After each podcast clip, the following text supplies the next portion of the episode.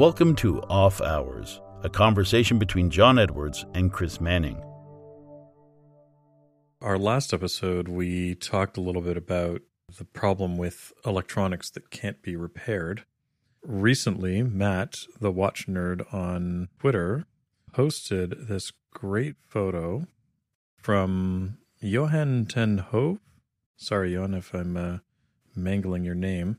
He is a watchmaker who looks like he's based out of uh, the UK and the Netherlands. And he had, as he says, upcycled his Apple Watch. So, of course, last episode we were talking about our problems with technology and not being able to upgrade them and not being able to repair them. And Johan has gone off and fixed the problem of not being able to repair an Apple Watch by replacing the contents of the watch with a mechanical watch movement. And I thought this was a, a nice little thing to do to a, a, piece of old technology that he couldn't upgrade to a newer piece of technology. One thing that impresses me about this particular design that he's executed, the Apple Watch homage knockoff, I don't know what you want to call it, that uh, Moser produced. PR stunt, I think, is the word you're looking for. Yes. I think they would have, would have flexed and, and shown off their, their horological prowess better had they actually offset the crown on that piece to match the positioning of the, the crown on the Apple Watch. And what Johan has done here, provided that this is actually a, a functional model, which I, am curious to see if it uh, actually runs and, and operates, because he's actually not just integrated a, mechanical movement into an Apple Watch case, but he also has the hands operating on the rear of the movement so as to show off the mechanism while also displaying the time. But I see how it is feasible in the way that he has laid out the gear train. Um, so I'm, I am curious, genuinely, to see if this is actually a functioning timepiece or, or whether he just assembled pieces to look like a functioning timepiece. Based on the photo, it looks like that uh, balance wheel is in motion. So I think that either he's gone to a lot of effort to make this into a, you know, look like something that, that actually exists, or it's actually functioning. Because I I'm pretty sure this is a functional piece. It looks like it is to me as well, but I, it is it's an unusual construction beyond just the fact that he is completely tailored uh, a movement to fit inside the Apple Watch and to accommodate the position of the Apple Watch's crown. He has also taken what is normally on the the dial side of the movement and fed that up through the movement where you would normally have your your center wheel or your great wheel and he actually has the the cannon pinion and, and everything operating in between the same bridge or underneath the bridge that you would normally have all the, the gears running under whereas you would typically have that on the the opposite side of the movement. So it's uh, an impressive feat all, all around. So my my hats off to Johan.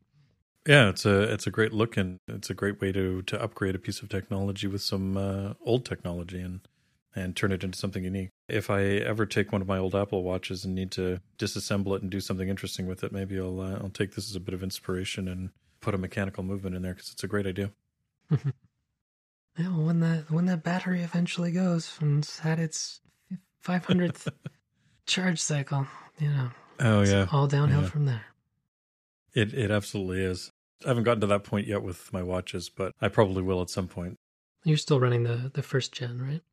I have the Series Zero watch, which is the the very first gen one, and I also have a Series Two, uh, which was the one that they came out with after I guess that's sort of the second major revision of it. And this is the one with it had a slightly faster processor in it, and it was legitimately waterproofed as opposed to the first one, which was sort of splash resistant. I think the first one was was water resistant down to a meter, and this one is good down to I want to say 50 meters. I may be wrong on that.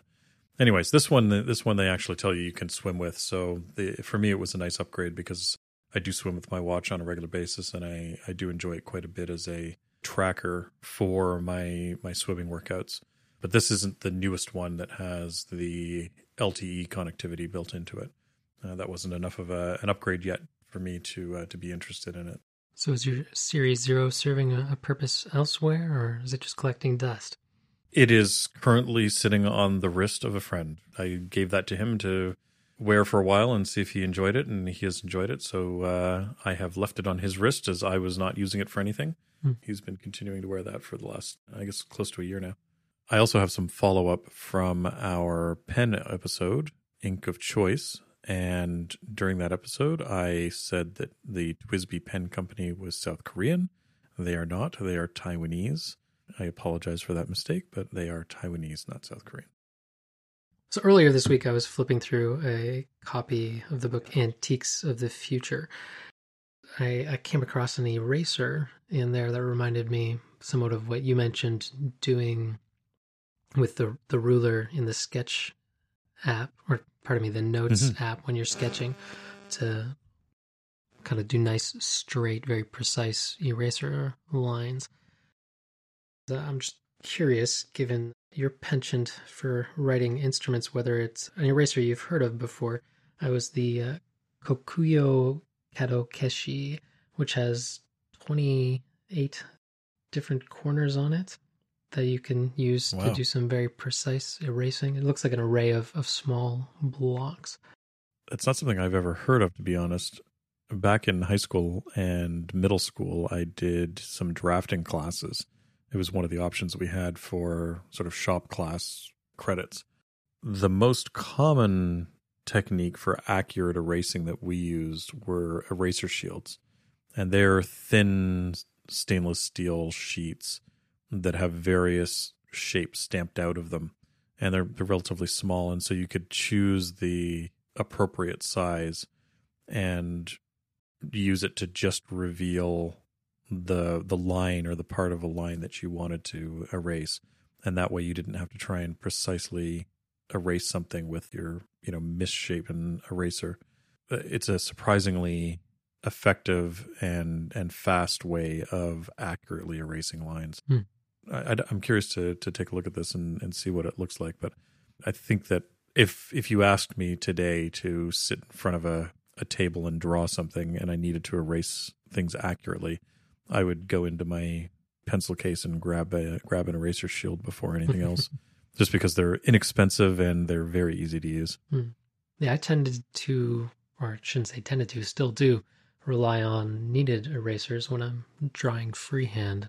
I'm able to Yes. make very fine points with that, which is very similar to Watchmaker's Rodico. And actually, when I first right started out in, in watchmaking school, I, I tried using one of my kneaded erasers as Rodico because I hadn't yet invested in any. Doesn't work very well. I don't don't recommend it at all. don't recommend it. Yeah. Uh there is an eraser. I will have to dig up the name of it. There is an eraser that we found that is outstanding. It's a, a black rubber eraser. I will dig up the link for it because i can't remember off the top of my head where where it's from or what the name of it is. And they are absolutely fabulous. They are by far the best erasers i've ever found now they're fairly solid you can't uh, shape them like the the erasers you were talking about Hmm. uh, but I find that they they do a fabulous job of of cleaning up lines and removing the line work that you want to without damaging the paper or the or the substance underneath. So Hmm. I will I will dig that up as my favorite eraser because they are fabulous. We have probably a dozen of them sitting around here. Surprisingly, I have found in the past that just a standard drafting eraser, there's the white chunky ones, are actually quite useful for not in all cases, but in some cases of light corrosion on, say, a bridge or a main plate or a brass Hmm. component. It's actually very good at just wiping that away before throwing it into a cleaning machine. You get a, a nice bright finish back on, on the piece rather than having that mild light coating of corrosion being left and it doesn't Right. doesn't damage the part at all Well, it, it will act as a mild abrasive, right? So Mhm. that's that's really what it's it's designed to do. But that would be fairly gentle and would definitely remove something without damaging the material underneath. So yeah, a, a lot of oxides are are just a thin layer on the surface. So that would certainly be a good way of uh, of cleaning it up. Mhm. Last year, when I was uh, traveling in the spring, I was in Japan for a few weeks, uh, enjoying the sakura blossoming in uh, both Tokyo and Kyoto, and I spent a lot of time randomly wandering around Kyoto. It's uh, one of my favorite cities to just walk out the door and turn a random direction and start walking because everywhere you go there, there are these fabulous temples and gardens and, and little delights that you find down down odd streets. While I was there, uh, I saw advertisements for uh, a Van Cleef and Arpels show that was going to be at the National Art Museum, and, sadly, it was opening the week after I was there and I didn't find that out until I was at the box office for the museum, and I was being told, "No, you know, you're wrong. You're a week early."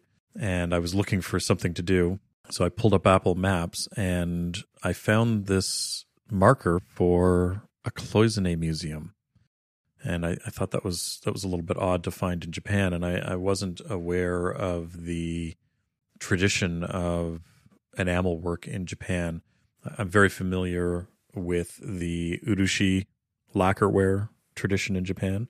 Uh, that's been used in a number of different arts, everything from small boxes and plates and dinnerware and things like that, all the way to uh, use on armor and to help uh, protect and preserve armor. But I wasn't aware of the history of enamel work in Japan, so I, I decided to to check it out It was a bit odd because normally you're expecting a museum to to be on a main street or whatever, and I, I'm following the the map directions, and I end up on this small residential street, standing in front of a of a residential house, and lo and behold, there's this small enamel museum, this cloisonne museum, and it turns out that this building was the house and workshop of Namikikawa Yasuyuki, who is probably the most renowned Japanese enamelist of the Meiji period. Uh, the Meiji period, for those who aren't familiar, is 1868 to sort of 1912. It's just after Japan is opening up its borders to the outside world again. Uh, Japan, up until 1867, was very insular. And during this time period, Namikikawa is producing this stunning enamel work we'll put some links in the in the show notes for you to check out. He's mostly doing small vessels, vases, urns, occasionally cigarette cases, and he has a, a small number of artists who are working with him. And this this museum is his house. This is where he was living. This is where he was working, and the house has been preserved along with quite a few of his pieces. Uh, now, I, I'm not sure how this collection stacks up in terms of other collections of his work in the world. Uh, I know that one of the most significant collections is owned by the Japanese royal family. Uh, they they were significant collectors of his work at the time, and there, there are a few other collections around the world. That I think there's one in L.A. that have a number of his pieces. And I was pleasantly surprised walking through this this uh, exhibit and seeing these stunning pieces of work. And I think the thing that surprised me the most was just how delicate and refined the cloisonne work is mm. and how perfect it is. So I wanted to talk a little bit about enamel work, give an overview of what enamel work is and also talk a little bit about these pieces because they're they're absolutely fabulous. Obviously it translates a little bit into the watch world and into some of the stuff that I do because there are enamel dials being used on on watches. As I mentioned in the show about SIHH, one of my favorite IWC watches had an enamel dial on it, and for many years, enamel was sort of the standard for a watch dial. A good place to start might be to define exactly what cloisonne enamel is, because it's uh, quite an involved technique and requires a fair bit of foresight and planning before you even begin to apply the enamel. I should start even a little bit earlier than that and talk about what enamel is. Mm-hmm. The enamel is a term that's used for a number of different things, everything from your teeth to uh, coatings on a steel tub to jewelry work. And its meaning has sort of morphed into a lot of different things. Traditionally, what I'm talking about here is vitreous enamel. And this is a glass that has been fused at high temperature to usually to a metal substrate. And the metal could be copper, it could be silver, it could be gold. There's also enamel work being done on steel and things like that. So what when I'm talking about enamel and when we're talking about it in the context of watchmaking and, and jewelry making, typically we're talking about vitreous enamel. So it's a, a glass uh, effectively. Sometimes you'll see it referred to as hot enamel or hard enamel. And it's it's something that requires a great deal of skill to do well. Mm-hmm. There are a lot of people who do it poorly, uh, but it, to do it well takes a takes a great deal of skill. A term that's often used in the watch industry, being a predominantly French speaking industry, is uh, grand feu enamel, which just means big fire.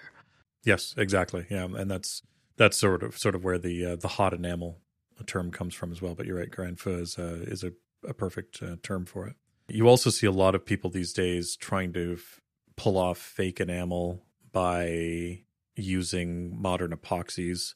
There are various colored epoxies on the market that that uh, aim to replicate the enamel work that's out there, and they don't require nearly as much skill, and they don't look as good. They're often filled with with small air bubbles in them, and most importantly, they don't have the same index of refraction that glass does. So you don't get the same fire out of them as you do out of um, out of an enamel, out of a proper glass enamel. Don't be fooled if you're looking at something like a pen. Uh, if you're looking at a pen and it's it's relatively inexpensive and it's relatively light, uh, you'll and and they're telling you that it's enamel. It probably isn't. It's probably a, an epoxy, and it's uh, just a colored epoxy that's been used. Because it's glass enamel, vitreous enamel is quite heavy compared to something like an epoxy or plastic. It is delicate to some degree. It's remarkably durable considering it is glass, but it is certainly delicate compared to a piece that's being done out of say straight metal or or even plastic. Uh, a lot of plastics are more durable than enamel in terms of shattering or breaking. One of the reasons that enamel has been used for so long and we have examples of enamel work going back to the Romans and the Egyptians. So the enamel work is certainly something that's been used for a very long time. One of the reasons that it's so popular is because the colors don't tend to change over time and they don't get affected dramatically by UV light. Uh, so many uh, so many things that are used for coloring whether it's paints or dyes they tend to be affected dramatically by UV light over time, and so they don't stay color fast. Uh, one of the beauties of enamel is that it is very durable in terms of its color, and so we have gorgeous medieval pieces of enamel that look as vibrant today as they did five or six hundred years ago. Mm. Now, in terms of enamel techniques. There, we, we were talking about cloisonne enamel. There, there are a number of different enamel techniques, and most of them have to do with a way of containing the enamel and giving it sort of solid sides. One problem with with glass is that uh, a raw edge is not very strong. You really need something supporting that edge. So most of the the enamel techniques that are out there, you know, are various ways of creating a pocket or some sort of a some sort of an enclosed area for the enamel to be contained in so that that edge is not exposed. In the case of cloisonne enamel, uh, they are using a very very thin wire. Think of something that's maybe maybe about the thickness of a sheet of paper. And it's going to be, let's say, a millimeter and a half, two millimeters wide. That wire is, is shaped into these small cells. The cells are then placed on top of a base piece of metal, whether it be a piece of copper or silver, gold, or whatever. And they're held in place by the enamel as it's fired the enamel will then be filled into those little those little cells. And so you you get these these discrete little little blocks that you can shape into whatever whatever you can shape them into to create patterns. And you get the you know these sort of fine silver wire lines or gold wire lines between the um, the various cells. And it helps to not only give a edge an edge to the enamel but also allows you to put different colors of enamel side by side to to then create uh, create colored patterns cloisonne enamel is certainly one of the more challenging styles and techniques of enamel to do well. Uh, those small cloisons take immense skill and patience to to form and to, to place on the on the base vessel, and then not disturb them as you're enameling, and fill them properly with uh, with enamel, and then fire it, and so it requires an incredible amount of skill and patience to do. Should also mention uh, we are talking about it being called hot enamel or grand feu enamel. Uh, the reason for that is because of the temperatures that you're using for it. Typically, when you're firing enamel, you're putting it into a kiln at somewhere between 750 and 850 degrees Celsius, which is around 1350 to 1550 Fahrenheit. So you're you're firing it at very high temperatures. In fact, you're firing it at temperatures that are very close to the melting temperature of the base metal often you know you're within 100 degrees or so of the the melting temperature of some of these metals mm-hmm.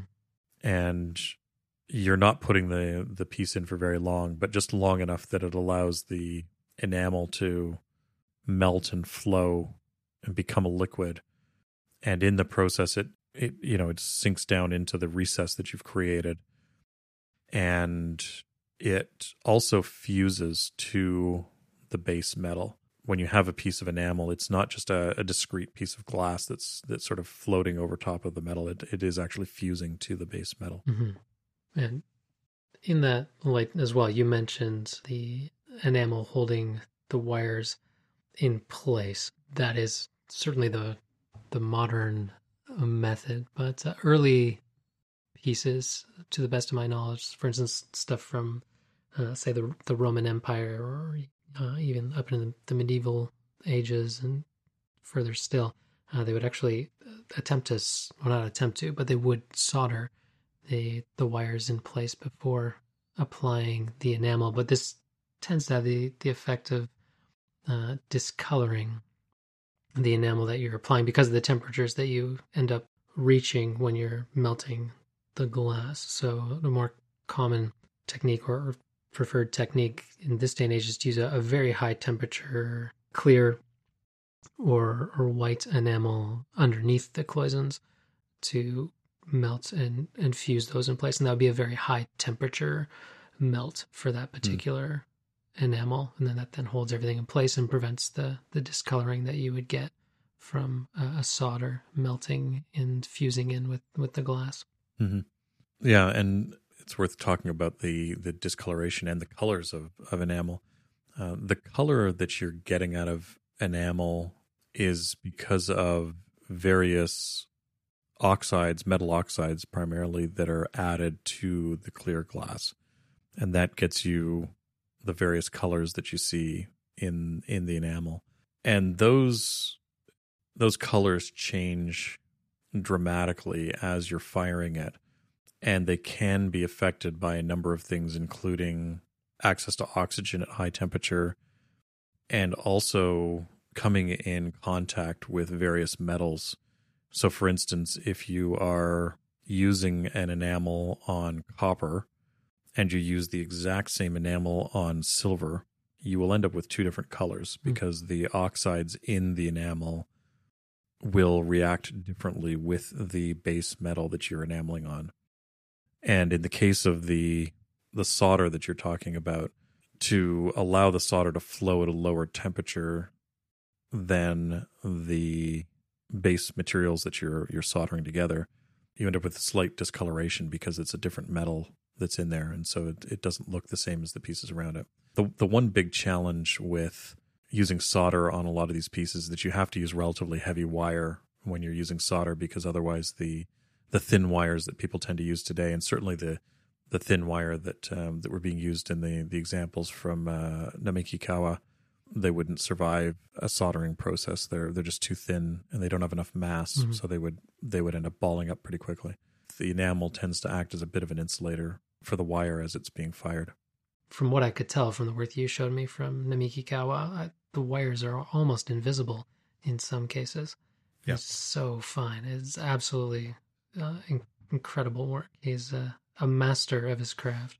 I guess people started using cloisonne enamel in the the middle of the sort of the Middle Ages, and and at the time the the wire that they were using was relatively coarse compared to what we you know we see in modern pieces or more modern pieces like this. And I, I can't I, I don't think I've ever seen anything done as delicately as as these cloisons. They're they're just eh, remarkable how how thin it is, and in fact that cloison wire is almost a foil uh, as opposed to a as opposed to a sheet or a wire like Hmm. like what we think of. So seeing seeing these these delicate little flowers being created, uh, sometimes on vessels that were only 15 centimeters tall, and you you get these gorgeous uh, sort of sprays of flower being rendered on these on these tiny little vases. Uh, it was just remarkable.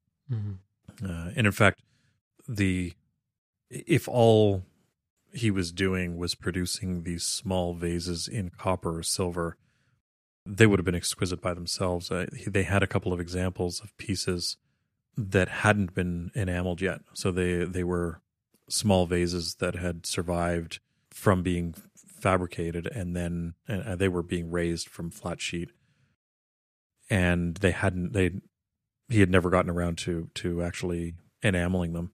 And just the these little vases the the shapes of them are absolutely perfect. The uh, the proportions and forms of them are absolutely perfect. And then on top of that he's applying these these cloisons in this enamel on uh, as well everything from small pieces that were as i said maybe 15 centimeters tall all the way up to large vases that are maybe a meter in in height. And it didn't matter what size of piece you were looking at all the enamel was absolutely perfect. There were no flaws in it. There were no little air pockets in it. No discoloration. It was just uh, remarkable how perfect these all these pieces were. Hmm. My introduction to enamel work came primarily through medieval pieces enamel was a popular way of adding color to metalwork in uh, in the Middle Ages because it was a relatively inexpensive material, and at the time, colored stones were not common or accessible. So, trying to get a you know trying to get colored stones in the in the range of colors that you can get enamels in just wasn't pop- possible 600 years ago. Whereas today, you know, we can often get uh, whole ranges of of colors, whether they're natural stones or synthetics. So it's a little bit easier to add color using colored stones today. But before that was common, really the the only way to add a wide range of color to a metalwork piece was to enamel it. So that that was my first introduction of of that seeing seeing pieces in the British Museum and the V&A. My real interest as an artist in using enamel came from trying to replicate the Fabergé work that I was uh, that I was seeing. So the first part of that was to do the en- engraving, the uh, the guilloche work underneath. Hmm. But then the real beauty of the the work that Fabergé was doing was taking that guilloche and then covering it with translucent enamel so that the light can shine through the colored glass, hit the engraving work, and between the index of refraction of the glass and the change of direction from the engraving, the, the bright polished engraving, you get fabulous moire effects and colors coming out of the enamel thanks to thanks to the combination of the two. So when I started trying to enamel, I was using it primarily from the point of view of, of enameling on top of guilloche work. And uh, there are a few pens that I did early on that were uh, that were done like that. So in that case, I'm taking a, a base piece, engraving it on a straight line engine in my case primarily, or a rose engine, and then applying a translucent enamel over top of it so that you can get access or so you can see down through it to the to the engraving under, underneath. Now it's difficult enough to do enamel work well on a, a flat surface. How did you pull off applying the enamel on a, a cylinder the way that you did without drips forming and, and that sort of thing? In typical Chris fashion, I, I decided to start by doing some of the most challenging work in a particular art when I picked up enameling. So most people, when they pick up enameling, they'll start with opaque enamels. Uh, they'll do a flat surface, and it, it's very easy to work on. But of course, I wanted something that was cylindrical, like a pen, and I wanted to do translucent enamel, and I wanted to do it over guilloche. And so, uh, of course, I just I didn't have the patience to to do all the steps leading up to that. So I just dove straight in and and started working on cylinders. And fortunately you get to take advantage of a few of the physical properties of glass and and a few effects of physics that allow you to sort of get away with it. When you're enameling and you're fusing that glass in place it's melting and it's becoming a liquid. It's very thick and it does not flow quickly. It also has a very high surface tension. And so it tends to stick to itself and and not you know, not sort of run off and and leave an area quickly or or release itself from an area of of metal. So I, I should say, when you're doing enamel work, you don't fire the enamel in one thick layer. You need to do it in multiple thin layers and build up the uh, the thickness of of enamel that you're going to end up with.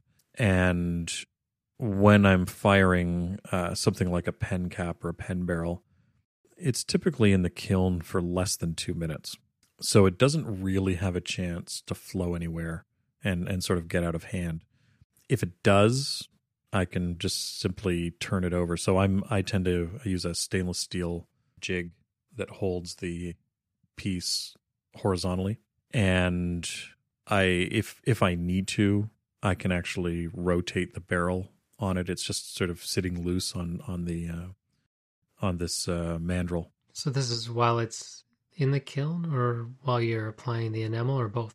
No, no, while it's while it's in the kiln, hmm. and so I will I'll actually give it a bit of a rotate if I need to to prevent it from uh, from settling too much. But uh, really, a lot of it comes down to I, I'm taking advantage of the fact that it doesn't flow quickly, and it has a very high surface tension, and you have to pay attention if you are distracted in any way and instead of leaving it in for 120 seconds you leave it in for 150 seconds all of a sudden you end up with these you know these puddles sort of dripping off the bottom of the of the piece. So it's various various things that allow you to take advantage of the properties of the glass as it's melting and as it's heating up and paying attention and patience it, it, there are a lot of different things involved. I'm not saying that it's easy. It is quite challenging to do well, but it's it's certainly doable, and and it's not um, it's not impossible working on 3D objects. But it isn't it isn't as easy as working on something flat. So if you're if you're out there and you're thinking about enamel work, work on something flat or work on something that's slightly domed, and and it'll be much much easier to to work on when you first start. Have you ever needed to do any post processing on any of the enamel work that you've done, or usually get a a nice finish straight out of the kiln. Well, there's a few things that happen with enamel when you're working on it, and let me explain a little bit about how enamel is applied to to the work. When you get enamel, you typically get it as small lumps of glass. Uh, think about something that's maybe the size of a pea, and you then crush it in a mortar and pestle and turn it into a powder. Now, this the the thickness of grain that you end up with in the powder it does affect the way that the enamel functions afterwards, and you have to be careful, uh, especially when you're using translucent enamels. If your powder is too fine, then the enamel tends to become cloudy. Uh, but if it's too large and too thick, then you don't get good coverage when you're when you're working with it. So it's sort of a fine balance of uh, of how you how you grind up that enamel uh, into into powder. But you do end up with a powder. And think about it. Um, I would say maybe the largest grain size that I would use is probably similar to what you would see in table salt. and the finest that you might get is is almost like a an icing sugar. But that I find is too fine, and it, it I don't get I don't get very good res- results with that. Although I do know enamelists who do get good results with it. So there there's a bit of sort of black magic that's involved with enameling. And, you know, your results may vary depending on your skill level and and what you've been able to figure out. But I, I find that something that's that's maybe a little bit smaller than than a grain of, of salt is typically what I work with. From there, you will spray a bit of a binder onto the workpiece. Uh, in my case, I'm using a um, a product called Klyr-Fire, and it's usually a diluted solution of, of that. And so you spray it on, and it gives you something. It gives you a, a wet surface for the powder to stick to. And once it dries, there's a, a little bit of a binder in there that sort of gently holds it all together. So it's not just a a loose mass of of powder that's sitting on it. Uh, if you're working on something flat, then you don't necessarily need a binder. Uh, you can you can get away with it, and if you can get away with it, it's worthwhile doing that just because the binder is another additive that's in there that you that has to burn off and can affect your your work. So if you can work without a binder, then that that's ideal. Now, did at the museum did they touch on the the process that Namiki Kawa used for applying the the enamel that he used? Like what sort of carrier he would have used, like linseed oil or probably wouldn't have been a linseed oil, and and there may have been details in there, but unfortunately, it's my Japanese is nowhere near good enough to be able to read. Touche. Uh, the uh, the the notes that were that were being posted, and there were some English English um, cards and things like that of details. Mm. And one of the nice things was that they still had part of the workshop set up with raw materials and things like that, which was which was nice to see. The original kiln is gone, unfortunately, but mm. the they did have some enamels and tools and things like that, which was which was wonderful. Sadly, they they didn't allow people to to photograph in there, which is which mm. is hmm. disappointing. I can, can imagine, like you, he, he wouldn't be able to just drop the the grains of glass uh, into the the cloisons. No, and and they're probably using something like a, a like a gum arabic uh, as a binder, uh, a watered down gum arabic. Now they were using a slightly different technique. Uh, in my case, as I said, I'm I'm spraying my piece with a uh, with this Klyr-Fire solution, and then I use a you know a sieve to sort of sift on the the the enamel over top of it, and and it sticks to the part, and then I can sort of rotate it and and cover you know put a thin layer of this powder all around the uh, the cylinder. They're using a slightly different technique uh, called wet packing, and in that case, what you do is you mix up the powdered enamel with your binder, and you have a um, sort of a mud that you create with it. And you then take a, a brush or a spoon, a small spoon, and you you actually delicately put it into the areas that you're working in. A lot of cloisonne work is done like that, where you're you're taking this wet pack enamel and you're actually filling in this cell with a small spoon to uh, to get it in place. Hmm. And so they would they would slowly go over the entire piece, covering it with this this wet pack enamel. I Think of actually a good way of thinking about it would be something like wet sand. If you're at the beach and you and you you see wet sand. Wet pack enamel is maybe a little bit drier than that, but it's it's very similar where you can sort of take it and pack it into an area and it'll it'll sort of stay and behave with uh, with where you put it. And so they would laboriously cover a piece. W- I'm I suspect that some of those pieces would have taken days, maybe weeks, to put a, a layer of enamel down on.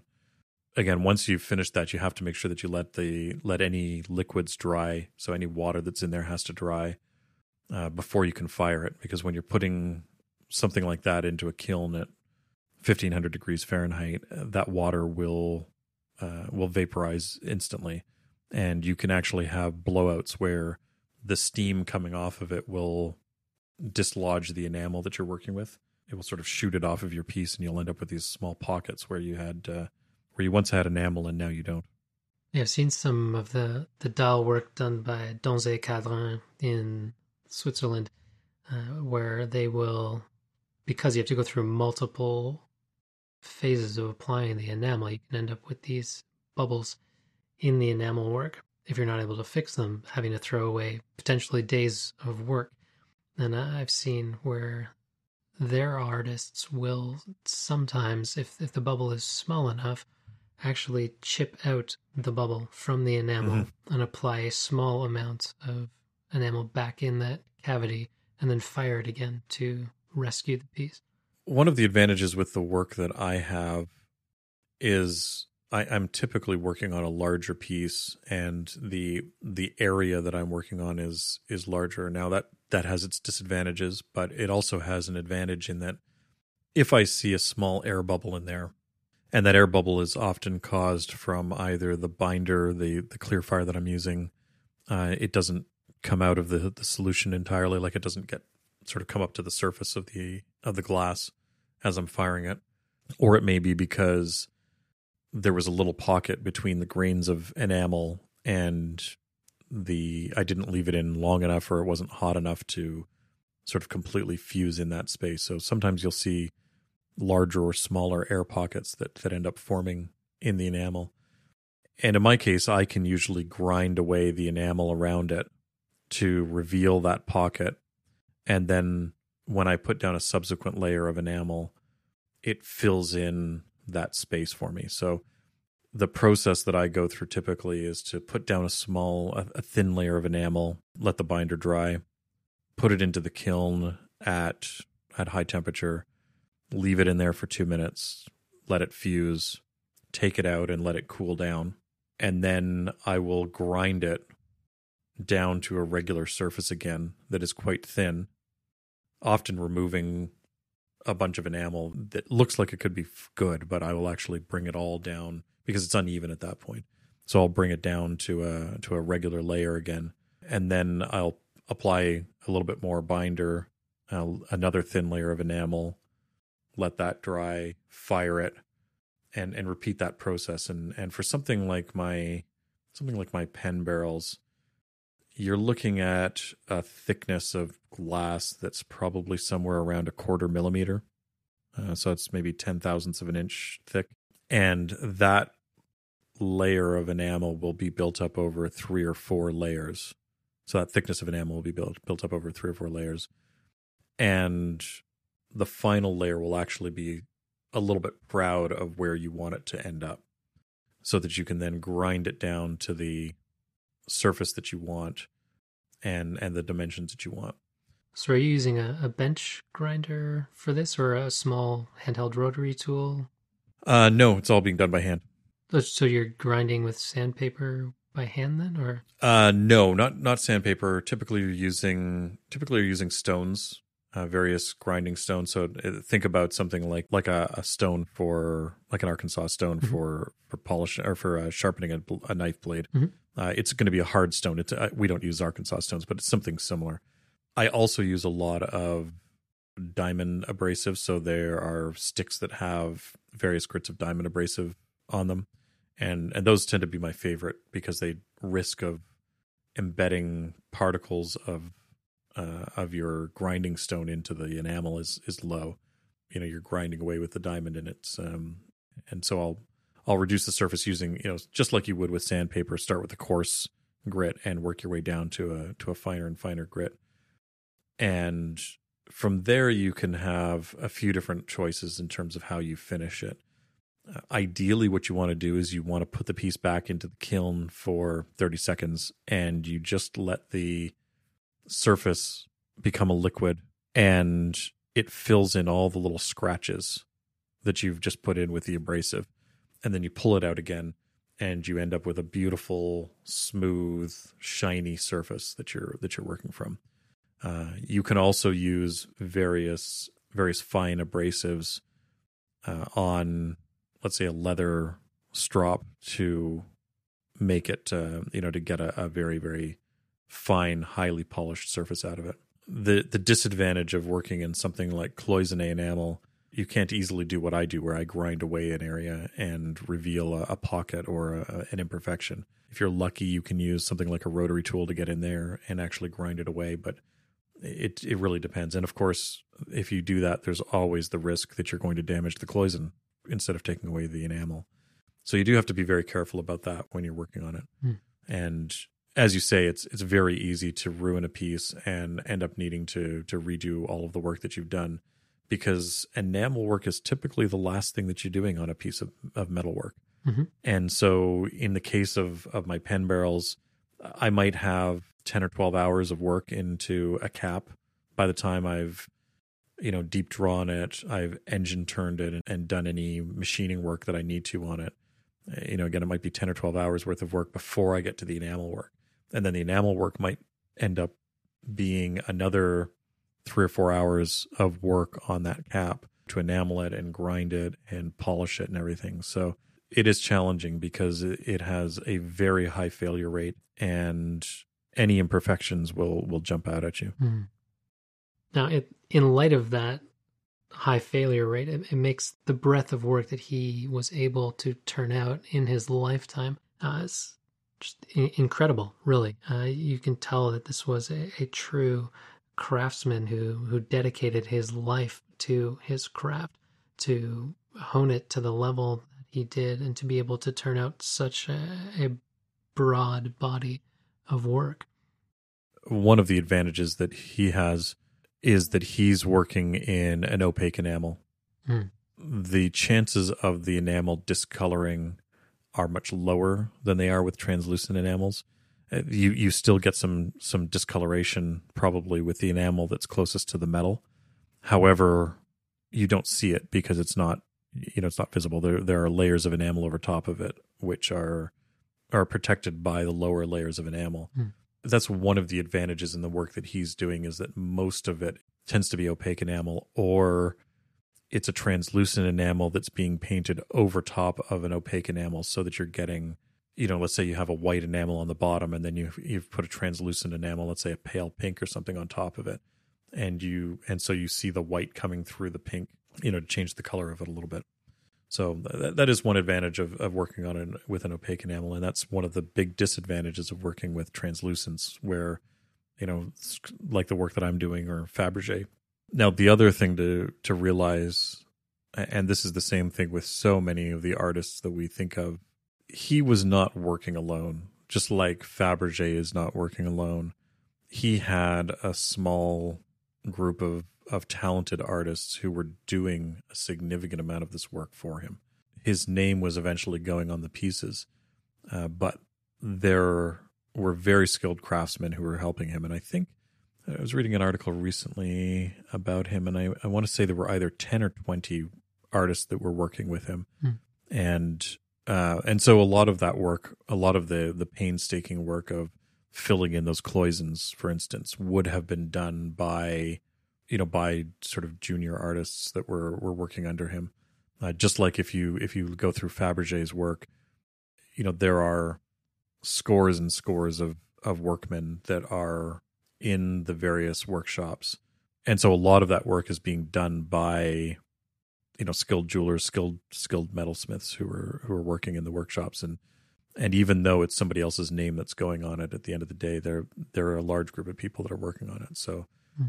anytime you see these these artists with with large outputs of of work and especially in a complex a complex art like this that there's probably some group of apprentices or, or artists that are sort of junior artists that are working with them to uh, to assist them. For better or worse, our labor laws don't allow us to employ people the same way that they did. So I, I can't employ you know 13 year olds as as uh, junior apprentices and you know make them indentured servants for seven years to learn the uh, learn my craft and so today we have to take advantage of things like uh, uh, CNC equipment and you know rapid prototyping and mechanical means for polishing and things like that to to help move us move things along. Just because we don't have the labor force, the the inexpensive labor force and the young labor force primarily that was being used by a lot of these artists early on, you know, to sort of do the the bulk of the of the grunt work on on this stuff. Before we wrap things up, uh, I think it's worth touching on uh, Namiki Kawa's kitchen and, and backyard because they uh, they stuck out to me as well in the, the pictures that I, I saw there. Uh, this museum being in his house, it was neat to see where he lived his life and uh, some of the the beauty that I'm sure he he drew some of his inspiration from. One of the things that that drew me to this this uh, museum, I, I, spent a, a number of hours there. It, it's not a very large museum. I think the work that they have is is presented over three or four rooms. Uh, it is not very large, and as you say, this this is still as it was when he was living there in, in a, to a large degree. So his living room is still furnished the way that it was when he was alive. Uh, the gardens that he that he that surrounded his house, he had this beautiful little pond, and you know the garden that was surrounding it. He had uh, a number of koi that he cultivated in his pond, and uh, one of the things. So they've they've they've done a remarkable job of of maintaining the house as it was. I, I believe he died in the the mid twenties. Uh, so the the house has really been maintained the way that the way that it was in the mid twenties, which is remarkable. I, I don't know how. Uh, first off, the fact that it survived to the point where somebody could buy it up and, and turn it into a museum, and then be able to maintain the furniture and everything the way that it is is, is remarkable. So certainly it certainly speaks volumes of, of who he was during his lifetime. So many artists, of course, are are not really recognized during their lifetime, but clearly he was recognized for for his ability, and and this house was maintained as well as it is. the The neat thing about it, you know, again, um, just a gorgeous a gorgeous place to to work. I, I I would I dream of having a shop of of you know with having sort of this being surrounded by this beautiful this beautiful scenery. But on top of that, they've maintained the original kitchen as it was in the 1920s. I, I think the the stove is missing from it, but uh, you know the original well that they were using to the household was using to draw water from is still there. It's it's just a remarkably preserved building. Certainly, if you're if you're in Japan, I, I recommend going to Kyoto. It is a beautiful city, and it and it's worth spending weeks wandering around but on top of that, if you are in in Kyoto, make an effort to visit this this museum. It's it's remarkable work. Fortunately, it's not very far out of the out of the sort of the central area. It's it's very close by to some of the major museums that are there. So you're you're not really going out of your way to uh, to get to it. But yeah, the the original structure, the keeping keeping everything the way that it was is just it. It's nice to see. It's nice to see the work in the environment that it was being made, and you can see the the inspiration that he's taking from nature around him in uh, in the work pieces. So certainly a, a, remarkable museum. So we we've sort of jumped around a little bit, and we've uh, we focused a lot on the the work of uh, Namikikawa and and some of the work in Watch World and what that represents. But uh, we're we're going to come back and and discuss enamel work more because there's there's a lot more to dive into here in terms of of the different techniques that were available. So certainly some remarkable things that were being done, and uh, I think it's worthwhile discussing a little bit more what the the history of enamel work and, and some of the some of the different techniques that are out there, uh, things that we don't we just don't see very much anymore. And uh, mm-hmm. yeah, this we will we will revisit uh, enamel work at some point in the future. Yeah, absolutely.